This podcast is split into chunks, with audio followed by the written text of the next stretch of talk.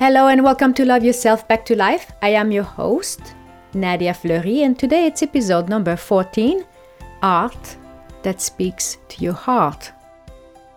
You dream of living a successful life, yet you feel emotionally empty.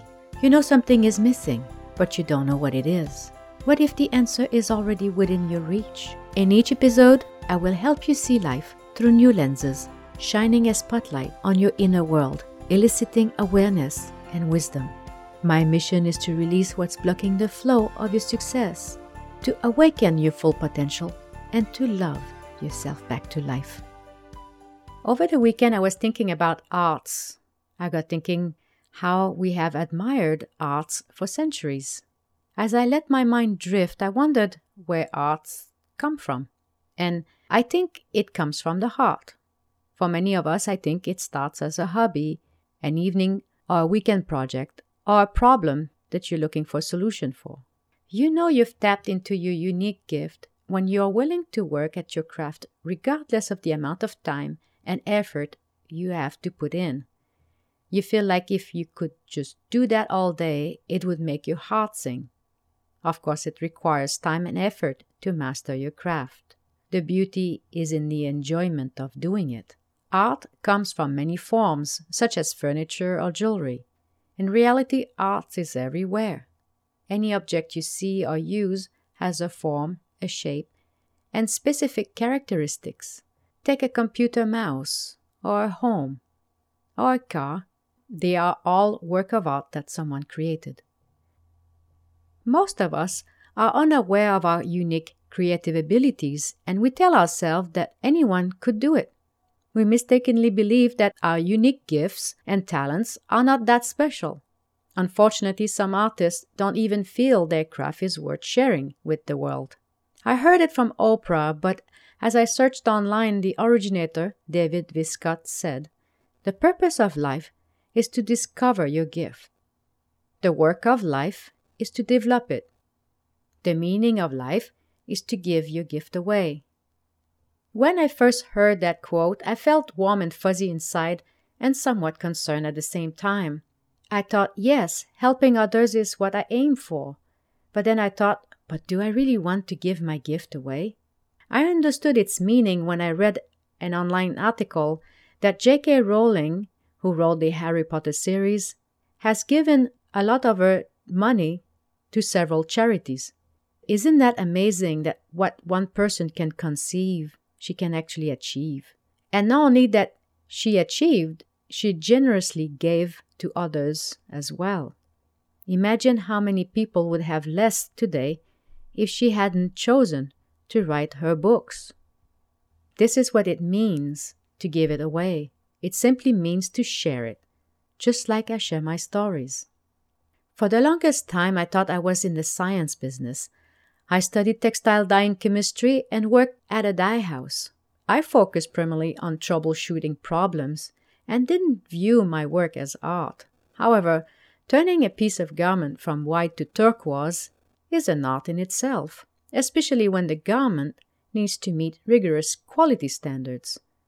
Have you ever purchased an expensive shirt which lost its vibrancy after the first wash?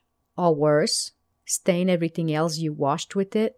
Even with my textile background, I've managed to turn my son's white socks pink a few times.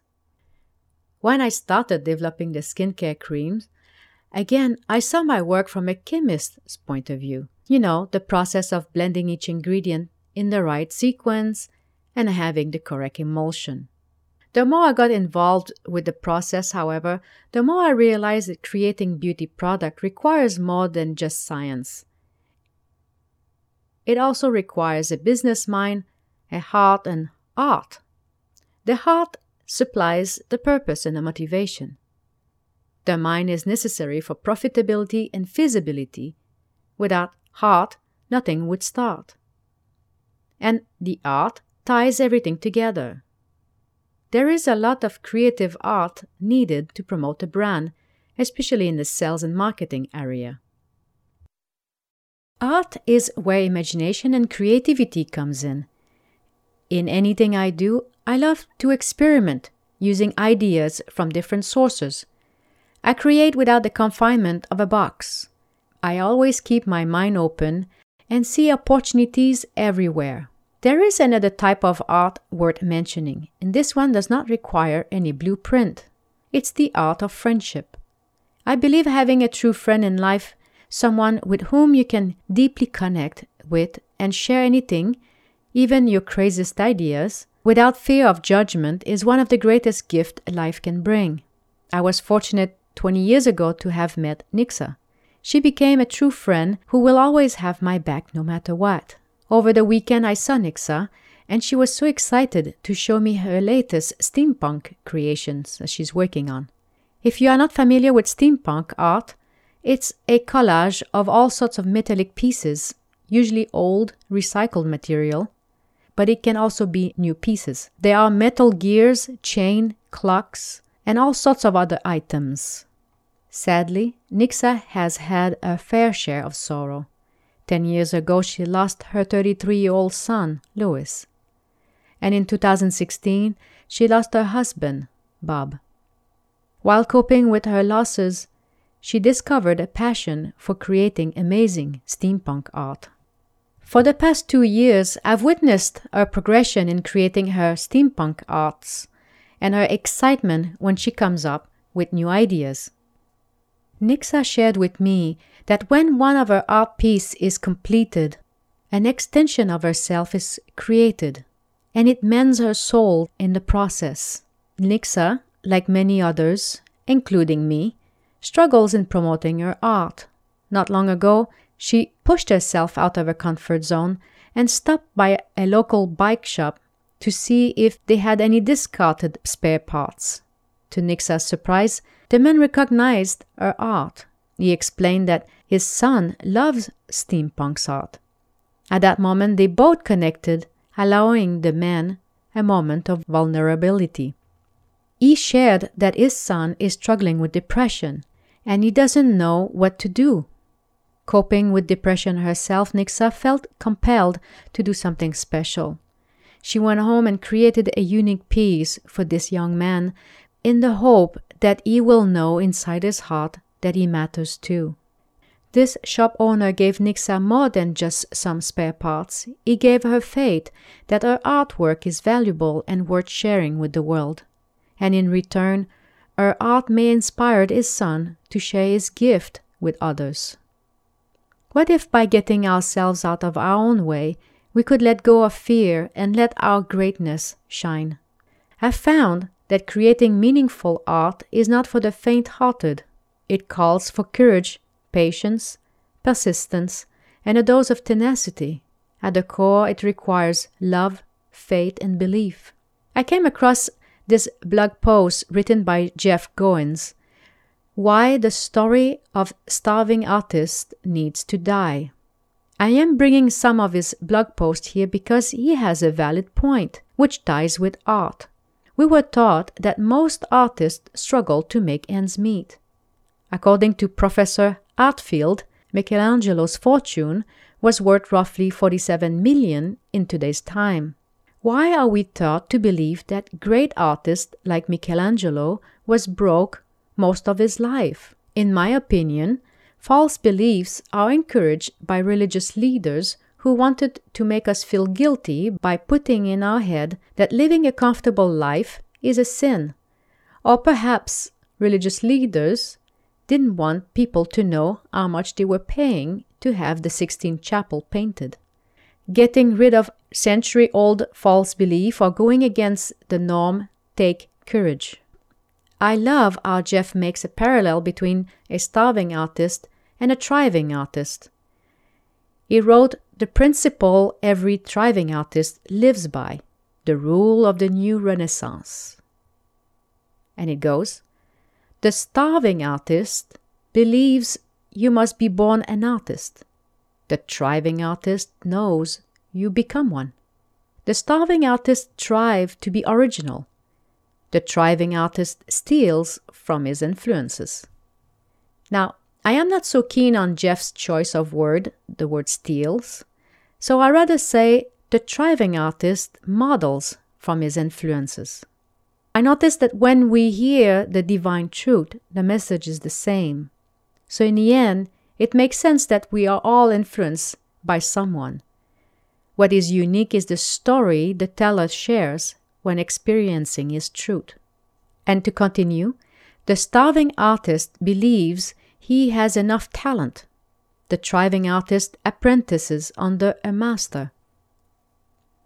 The starving artist is stubborn about anything. The thriving artist is stubborn on vision but flexible on details.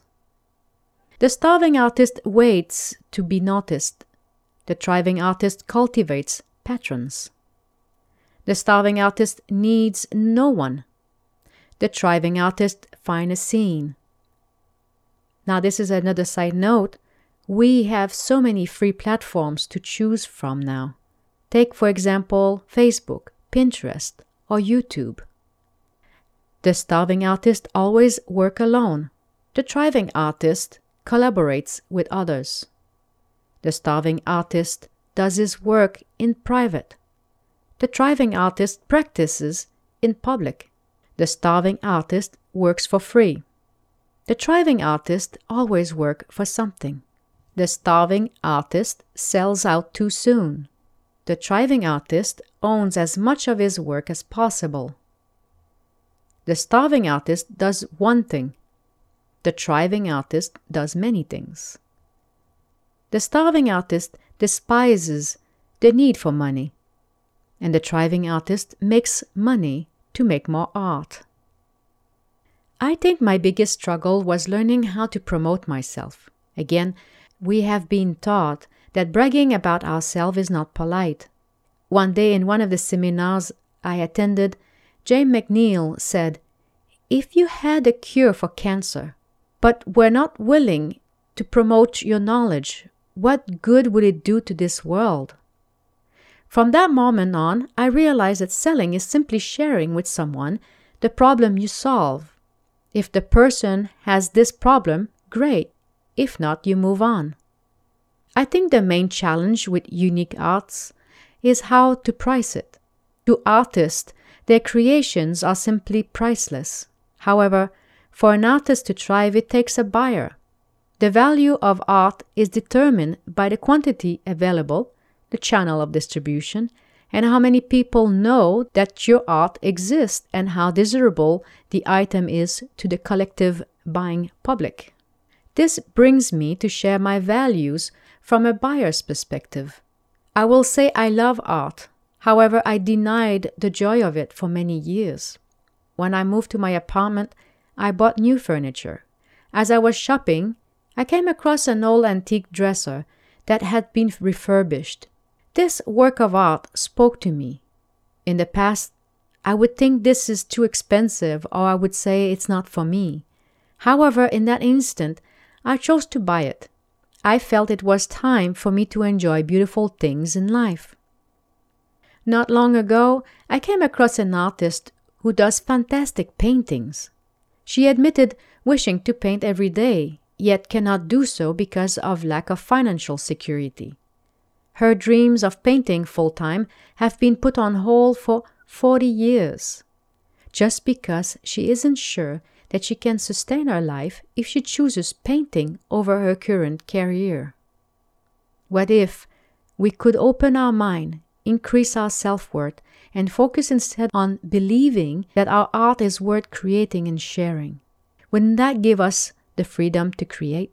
I realize that life is short and precious, and I now allow myself to enjoy each moment as it comes. I learned to appreciate my talent as well as others. And how about you? What would you create if you had no limit? Thank you for listening. If you enjoyed this podcast, please share it. If you have any questions or comments, you can always reach me at this email address ask at nadiafleury.com.